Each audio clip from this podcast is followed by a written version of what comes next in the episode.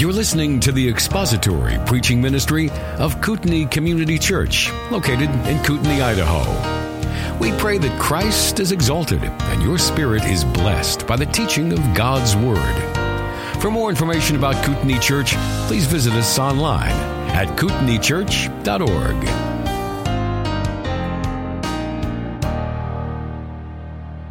If you have a Bible, which you should, turn to Ephesians chapter 2. It has been the pattern and tradition throughout Scripture and church history that when the Word of God is read, people stand out of respect for it. Now, I see you already observe that tradition, for which I am very glad. The second one is that when the sermon is preached, the preacher sits down and all the people stand. I'll settle for 50% of that today, the one you've already done. But please stand for the reading of God's Word.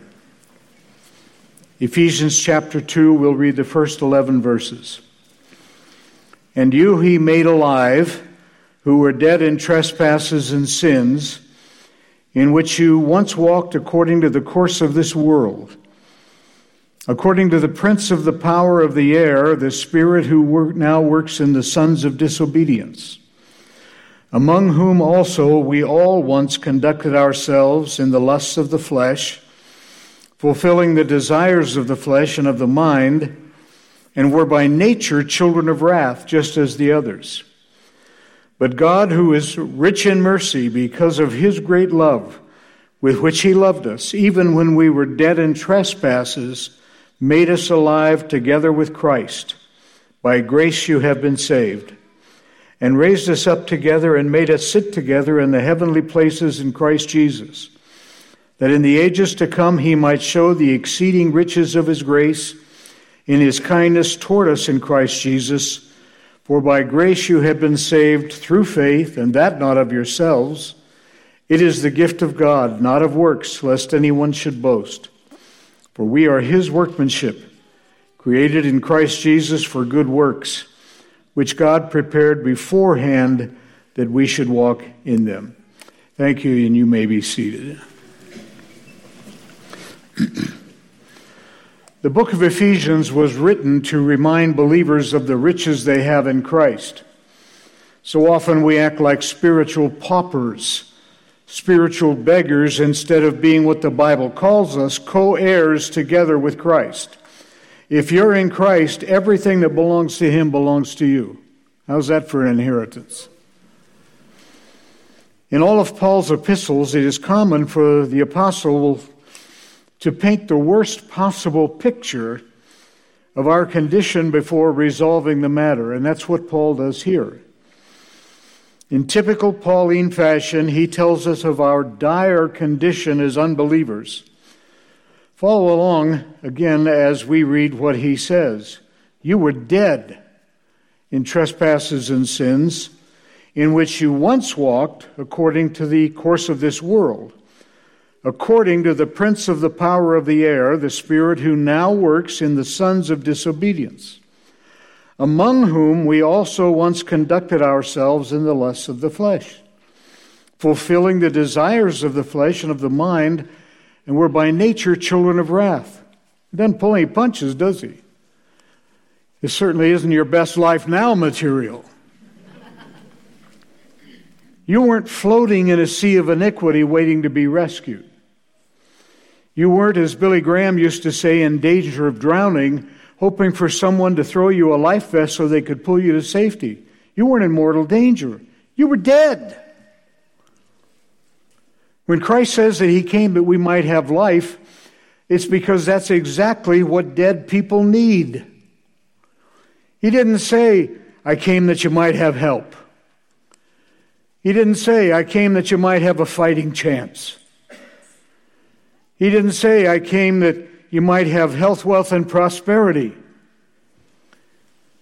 He didn't say, I came that you might have your best life now. He said, I came that you might have life. And he is the only source of it. Nothing has the power of self-creation or self-alteration. Don't give me Michael Jackson. He went through surgery. Nothing has the ability to give itself life. As has often been said, you had nothing more to do with your spiritual birth than you did with your physical birth. That was something that was done to you, something that was done for you. You can go to a cemetery that's undoubtedly full of unbelievers and preach the greatest evangelistic message of all time. You can threaten these corpses with eternal damnation. You can tell them of the fires of hell until you are blue in the face. You can sing 96 verses of Just As I Am and tell them the bustles will wait while they come forward. Those corpses aren't going to budge. You know why? Because they're dead. Dead people don't do anything. Dead people don't get up, walk the aisle, sign the card. Dead people don't come forward. Dead people don't believe. Dead people don't do anything but stay dead.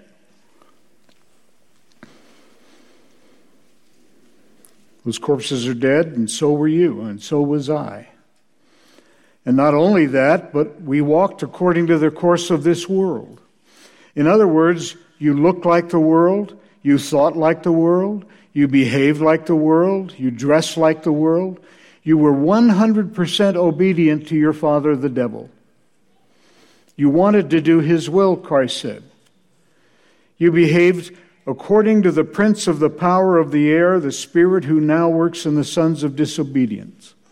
If he wanted you to do something, you did it. You did it willingly. You never fought back. Paul says we conducted ourselves in the lusts of our flesh. The Greek word for lust there is not restricted to sexual desires. It is strong inclinations of any kind. Thumio is a desire, epi heightens it. It could be a desire of any kind.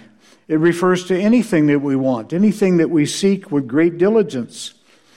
Paul says we fulfill those eagerly, whether they were desires of the flesh or desires of the mind. We never resisted. You've never had one time in your whole life as an unbeliever where Satan said, do this, and you go, no. You said, okay, oh boy. We never strove against sin. We gave in willfully, joyfully, eagerly, gladly, and wholeheartedly. And if there's anything we ought to admire about unbelievers, it's the fact they are much more committed to the will of their Father than we are to ours. They're 100% committed. There isn't a person here who is committed to the will of God 100%. As Jesus said to the people, you are of your father the devil, and you want to do his will. What was the result of that? We were by nature children of wrath. We didn't become children of wrath. That was our nature. We were children of wrath. Thieves don't become thieves because they steal. They steal because they're thieves. In other words, we need to be saved from what we are every bit as much as we need to be saved from what we've done. We do what we do because we are what we are, so our nature needs to be changed. There's the problem. Or as John MacArthur says, the heart of the issue is the issue of the heart. In Ezekiel 36, God promises to take away our old heart and give us a new heart. And in the prophecy of the new covenant, he says, I will put a new spirit within you, and I will cause you to walk in my statutes. Now, Paul uses two familial phrase in this passage, sons of disobedience and children of wrath. Sons of disobedience is a Semitic term used to describe those who were characterized by disobedience. That's the distinguishing mark of an unbeliever, disobedience. Someone who is characterized by disobedience is not a backslider. He's not a carnal Christian. He's an unbeliever, regardless of what he pleads to the contrary. It doesn't matter if he's walked the aisle and signed the card. It doesn't matter if he's prayed the sinner's prayer. It doesn't matter if he's all the assurance of salvation there is to have. That person's an unbeliever. That person's a child of wrath. According to John 3:36, he's the object of God's abiding wrath, not his abiding love. The wrath of God's a subject it would take an entire sermon series to adequately cover. But let it be sufficient to say the only thing that's the equivalent of God's love is his wrath. Both are infinite. The word used in the Greek here is orge, the same one used in John 3:36. The Greeks had 7 words for wrath. This word is the hottest. This one is the highest level, and from this word we get the obvious word, English word, orge, or orgy, which is no restraints of any kind. God's hottest anger, his most vehement wrath, limitless, unbounded wrath. In other words, God couldn't be angrier with an unbeliever than he is right now. How dare we tell people God loves them when he actually couldn't be more angry with them? Psalm 7:11 tells us that God is angry with the wicked every day. Psalm 5:5 tells us that God is not only angry with the impenitent, he actually hates all who practice iniquity. I was mentioning in the Sunday school class how I used to teach intermittently at a Bible study in Glendale. And I mentioned this one time during the message. There was a young man sitting in the front row, and he says, "That's not what that word means." Really? And on what basis do you say that? I'm doing my doctoral studies at UCLA in Semitic languages, and I'm going to prove to you next week that that's not what that word means. I said, "Okay, if you can, you got me. I'll recant and repent, and I'll never say that again." So I finished the message, and he came back next week, and he had that Cheshire grin on his face. "I got you now." "Okay, you obviously have something to say." So that word does not mean hate. Okay, what does it mean? It means to loathe, to detest, to find abominable, to be repulsed by. And he reads about 7 or 8 different lexicons. "Boy, you got me, pal. I'm so sorry I was wrong on this one." God hates all who practice iniquity. Isn't practicing iniquity the same thing as being characterized by disobedience? And those people are the objects of his unrestrained anger, and so were we. And so is every impenitent sinner while he remains in that state. God is an infinite God. Whatever he is to the infinite degree. He's infinitely angry with the children of wrath. Paul isn't done with the bad news yet. A few verses later, he continues his woeful description of us as unbelievers. "You were without Christ." I don't know anything else that could be more terrifying than that. "Aliens from the commonwealth of Israel, strangers from the covenant of promise, having no hope and without God in the world." Well, aren't you glad you came to church this morning? I can hear some of you thinking, "This wasn't what I came to hear. I already knew what kind of person I was." I'd be willing to say that most people think like this: "I'm not that bad, and God's not that mad." That would be terribly inaccurate. You are much, much worse than that. And God is much, much angrier than anything you can imagine if you are an unbeliever. We like to quote that passage of Scripture that tells us, "Eye has not seen, and ear has not heard, neither has entered into the heart of man all the things that God has for those who love him." It's a wonderful verse. But if that's true, and it is true because God said it. God said it, that settles it. Eye has not seen, and ear has not heard, nor has it entered the heart of man to conceive of all that God has for those who hate him. We could say it in the vernacular, you ain't seen nothing yet. Fortunately, Paul does not leave us there. Does not leave us with despair, without any hope. We're not up a creek without a paddle, And all of that because of these next two words. But God. My two favorite words in the whole Bible. But God. There you have it. All the stuff that was said before is overpowered by these two words. It's all overshadowed because of those two words. No matter how desperate your situation is, no matter how dire the circumstances, no matter the depths of a person's depravity, in the final analysis, what really matters is this, but God. But God, who is rich in mercy, because of his great love with which he loved us. Notice the two superlatives Paul uses here, rich and great. Notice also the contrast here. You were dead, but God is rich. The Greek word means abundant or overflowing. When a person is dead, they can't be any more dead than they are. You couldn't look at two people in the cemetery and say, well, I think he's more dead than he is. No, they're both equally dead. You're either dead or you're not dead. You can't be kind of dead. And one person can't be more dead than another person. All dead persons are equally dead. Great sinners are just as bad as lesser sinners. But God is rich in mercy. He is abundant in his mercy. He's overflowing in mercy.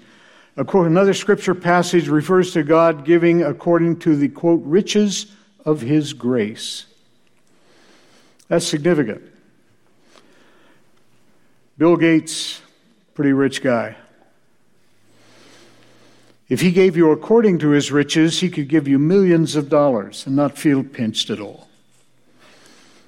God gives according to his riches, not just out of his riches. Bill Gates could give you out of his riches. Okay, yeah, here's $5. But if he gives you according to his riches, you're going to be pretty wealthy. And that's what God does. Just think of that. God is rich in mercy. And out of that abundance, you and I, if we are in Christ, receive the overflow of his mercy. God is rich in mercy and his love is great. One Puritan writer said this, your sin, no matter how great, is finite, but God's love and mercy are infinite. In other words, Christ is a better Savior than you are a sinner. You've never yet been all the sinner that you could be. Now, this is not a pep rally, so you'll try harder. But Christ has never been less than all the Savior he could be. The books of Romans and Ephesians were written to believers, so when it refers to God's love for them, it's speaking of them as believers, not unbelievers. Richard Sibbs was one of the early Puritans in England. One of his best-known books is called The Bruised Reed. You can buy that in paperback from the Banner of Truth. And in that wonderful book, towards the end, he has an imaginary conversation between Satan and a weak believer. If you've been a Christian for more than, let's say, 5 seconds, you understand this dialogue. Satan says, "You are a great sinner." And Sibbs says, "Don't argue with him. He's right. You are." But it's not the point. You can say to him, "Yes, but Christ is a greater Savior." And then Satan will say, "But you have much sin." And Sibbs says, "Don't argue with him. He's right. But you can say this, yes, but Christ has more mercy." You see, the point never was or will be how good I have been, but how good Christ was on my behalf.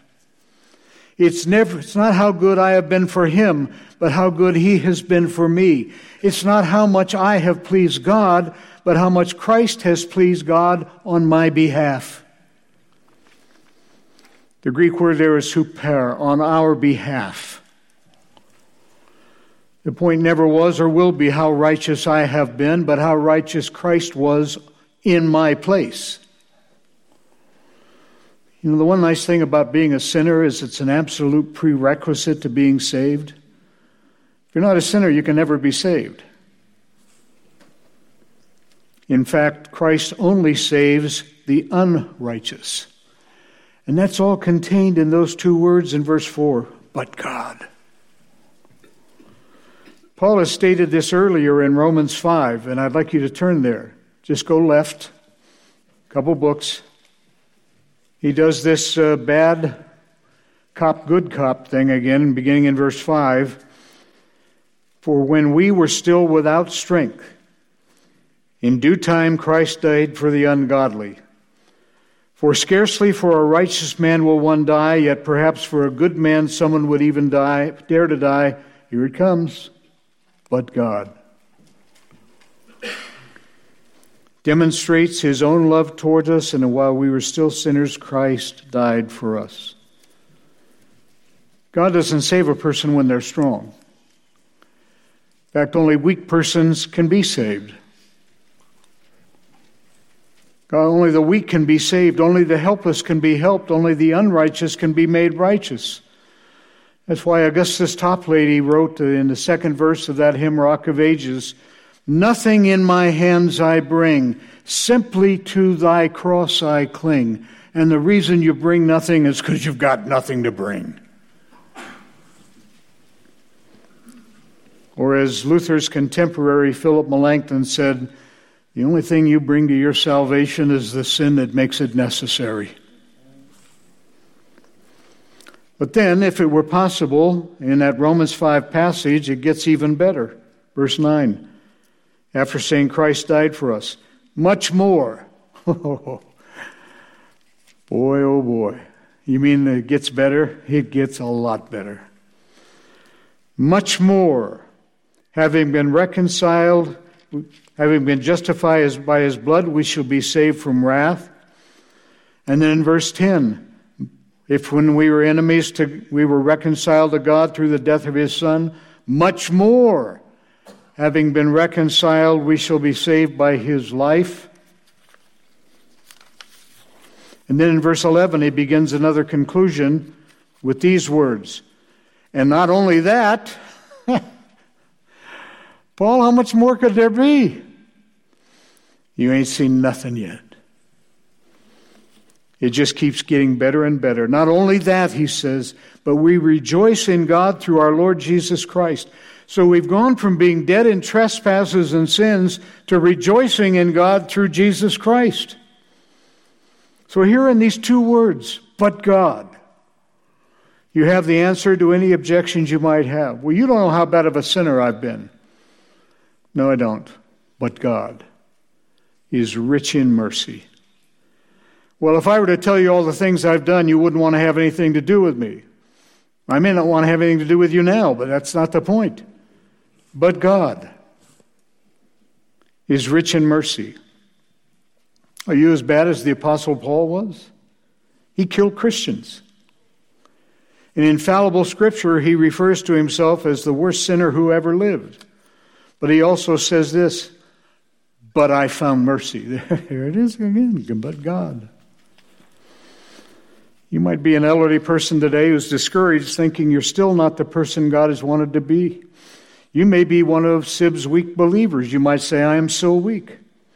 That's exactly what the psalmist says in Psalm 73. He says, my heart and my flesh may fail. There's the bad news. That's an accurate description of most of us, if we're honest. But it's not the final word. My flesh and my heart may fail. Here it comes. But God is the strength of my heart and my portion forever. Whatever objection you've got to yourself, you've got to follow up with this, but God.